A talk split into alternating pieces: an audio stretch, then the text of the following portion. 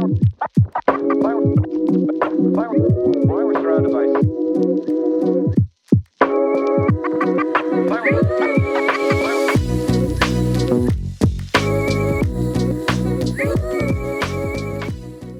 Welcome to your Latina Hermana podcast, a safe space where my first gen Latina and Latino children can feel heard and supported, a community to empower and break generational cycles. My name is Leslie and I am your host. Hey everyone, oh, welcome back to another episode. If you are new here, welcome. If you're listening to this in real time, then you know Valentine's Day is this week. If you're celebrating this year, I hope you enjoy it. Now, remember, you don't need to be in a relationship to celebrate. You can spend it with your friends, your family, and yourself. Hello. And remember, you guys, it's honestly just another day. But I also know how this day, like Valentine's, can have an effect on some of us. And I want to talk about it and give you guys a big sis talk and some reminders that I believe are important to hear during this time of year.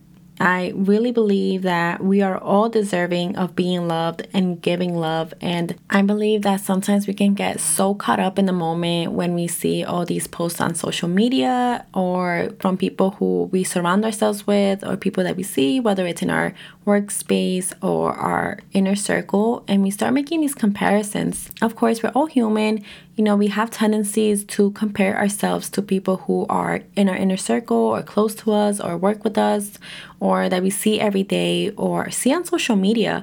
And that can honestly really play a role on our perspective on how we feel like we should be loved or how we should get love. And in turn, we start to make comparisons or we look for the value of love with strangers online or within our own environment.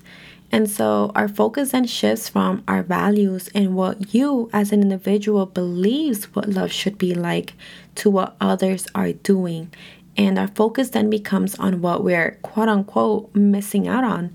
And remember, our brain will start looking for evidence to prove whatever it is we are looking for. So please keep that in mind when you're scrolling through your feed and you feel yourself start making these comparisons.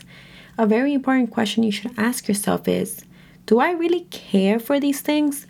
Do these gestures or materialistic things or whatever it may be matter to me? Or is it something that didn't even cross your mind or cared about, but because you saw it online on social media or again in your environment, in your coworkers or your social groups, that now you're influenced?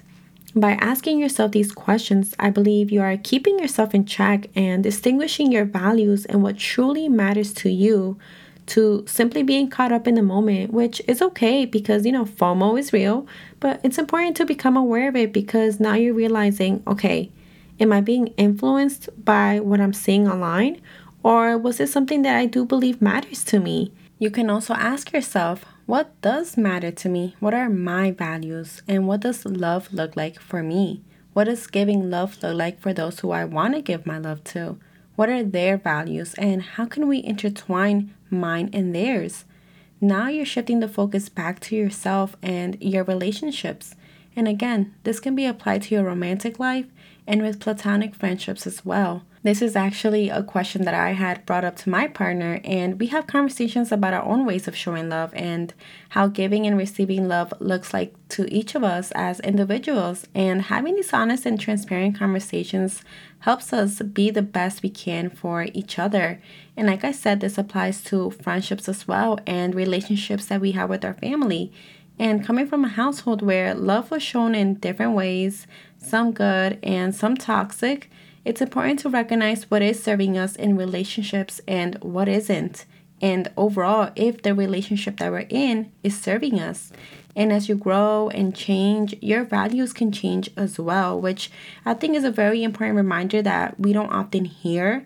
So, what you may have valued before may not be what you value now, and that's okay but it does take honest conversations with yourself and your loved ones to have in order to discover what it is that you want.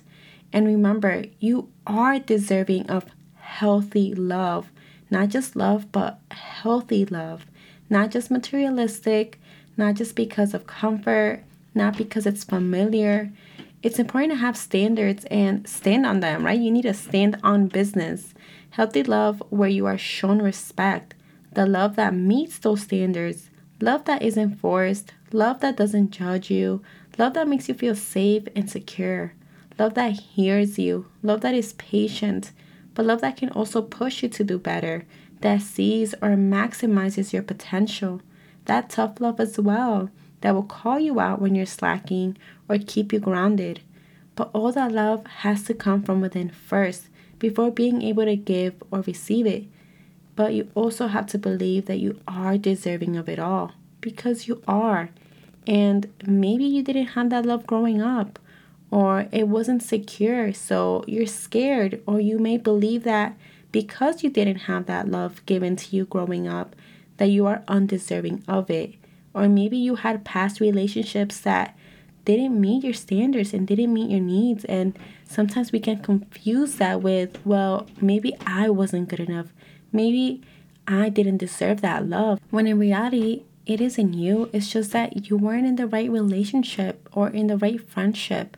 And that's okay. But it's important for you to recognize that although you may have not had that love given to you, whether growing up or in past relationships or friendships, or you had the wrong kind of love given to you, it doesn't mean you aren't deserving of the good kind.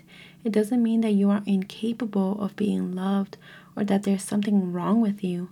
And I'm sorry if that love wasn't given to you the right way or at all, or you may have not had the best experiences with love, but you are deserving of it.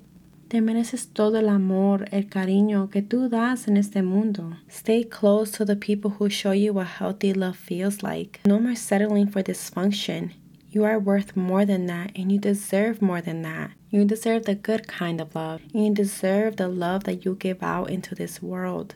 I love you and I hope you enjoy Valentine's Day. Celebrate it, make it fun, make it about yourself and the people that you love.